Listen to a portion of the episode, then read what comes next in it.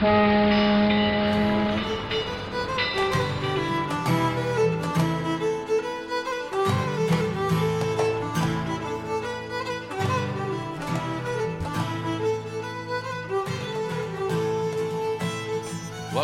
to a special happy hour episode of Titanic Minute, your daily podcast where we discuss the movie Titanic minute by minute.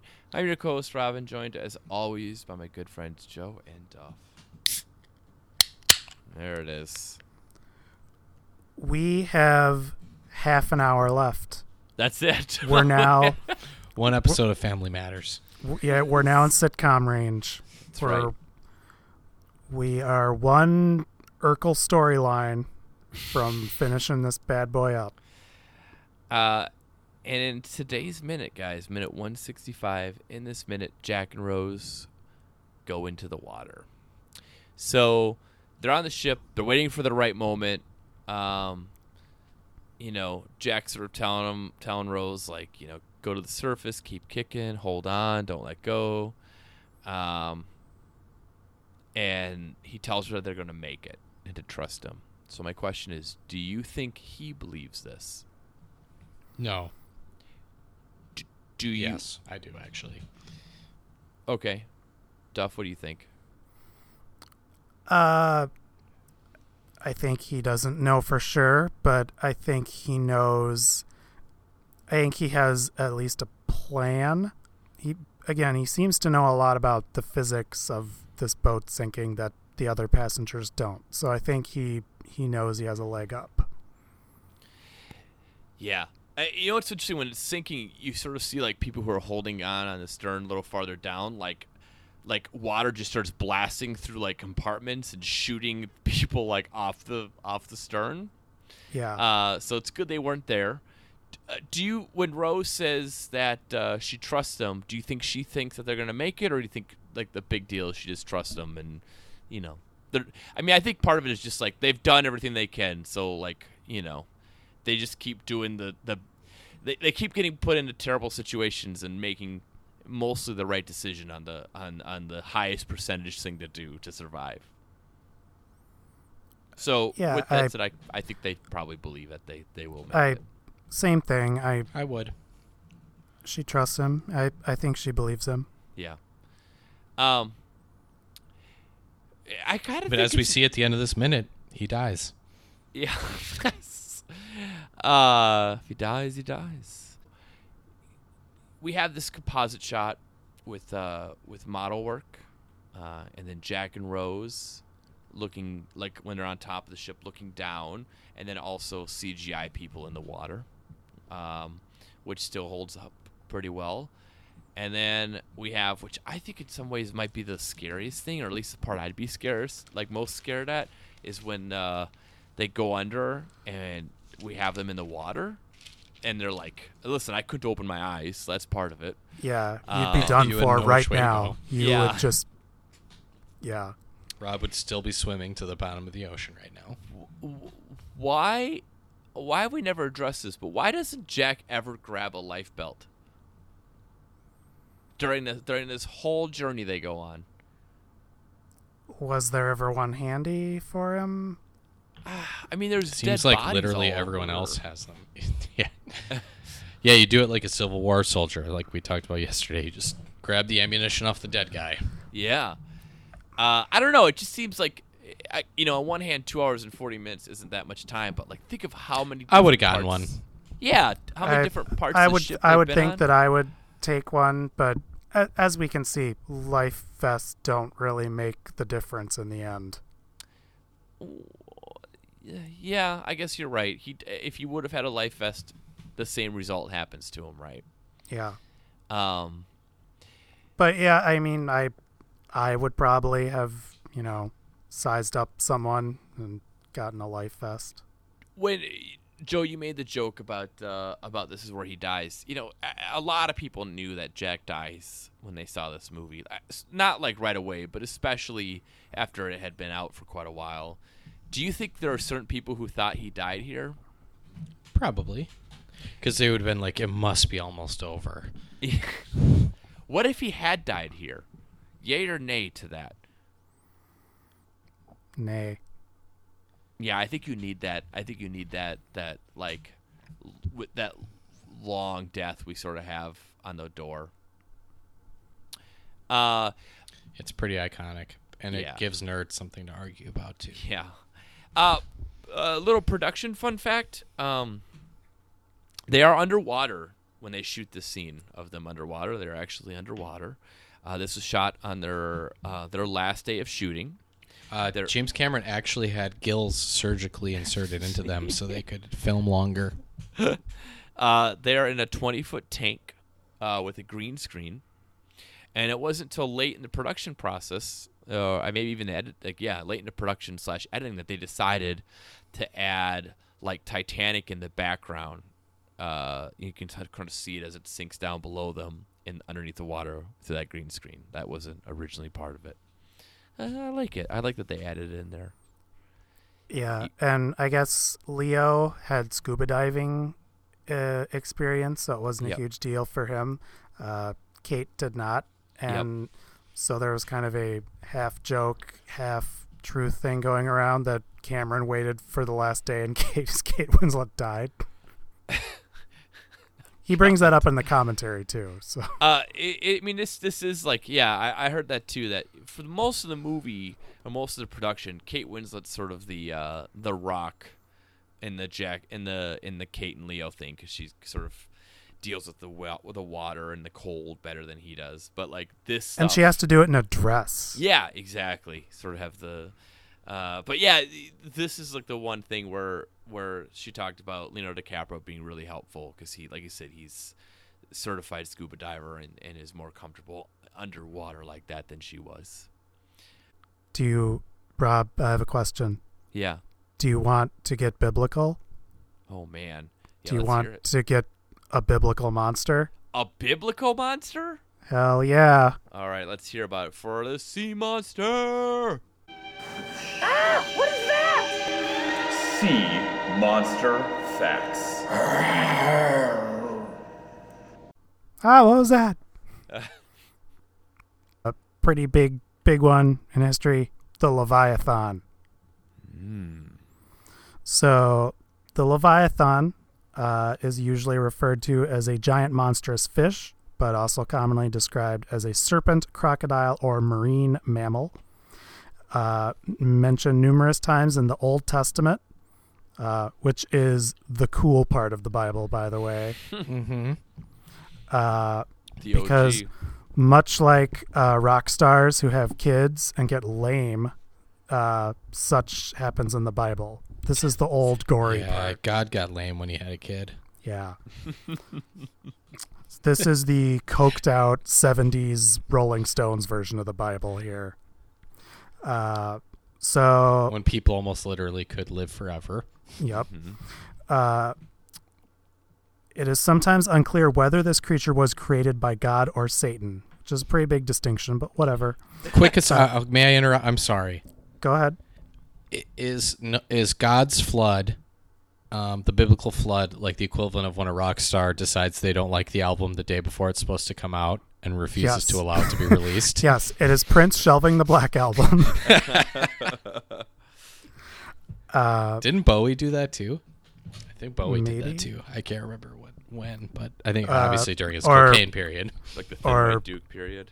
or kind of, or uh, Springsteen deciding that he's going to do a double album instead of a single album for the River. Hmm. Kind of the inverse of that, but uh, uh, so according to religious texts, God may have originally created a male and female Leviathan, but destroyed the female in order to protect the world from the possibility of a multitude of angry monsters roaming the seas. Uh, i here's just a quick idea. Maybe Mhm. just get get rid of all of them. Hmm. You got to have one to keep people in line. You'll be shocked to learn that uh, the Bible may have uh, cribbed the Leviathan from previous stories. Uh, parallels to the uh, role of the Mesopotamian Tiamat. Uh, and there are other dragon and serpent narratives that very similarly mirror the Leviathan. So Leviathan is mentioned in Job a lot. Um, says, "Out of I'm just picking out passenger pass or uh, We passages. demand to be taken seriously. Uh, this is from the, in case anyone curious, the King James version, uh, Job 41 is where I'm starting. for those following along at home. Yes, uh, in that- 41:19, out of out of his mouth go burning lamps, and sparks of fire leap out. Out of his nostrils goeth smoke, as out of uh, seething pot or cauldron. Extremely metal.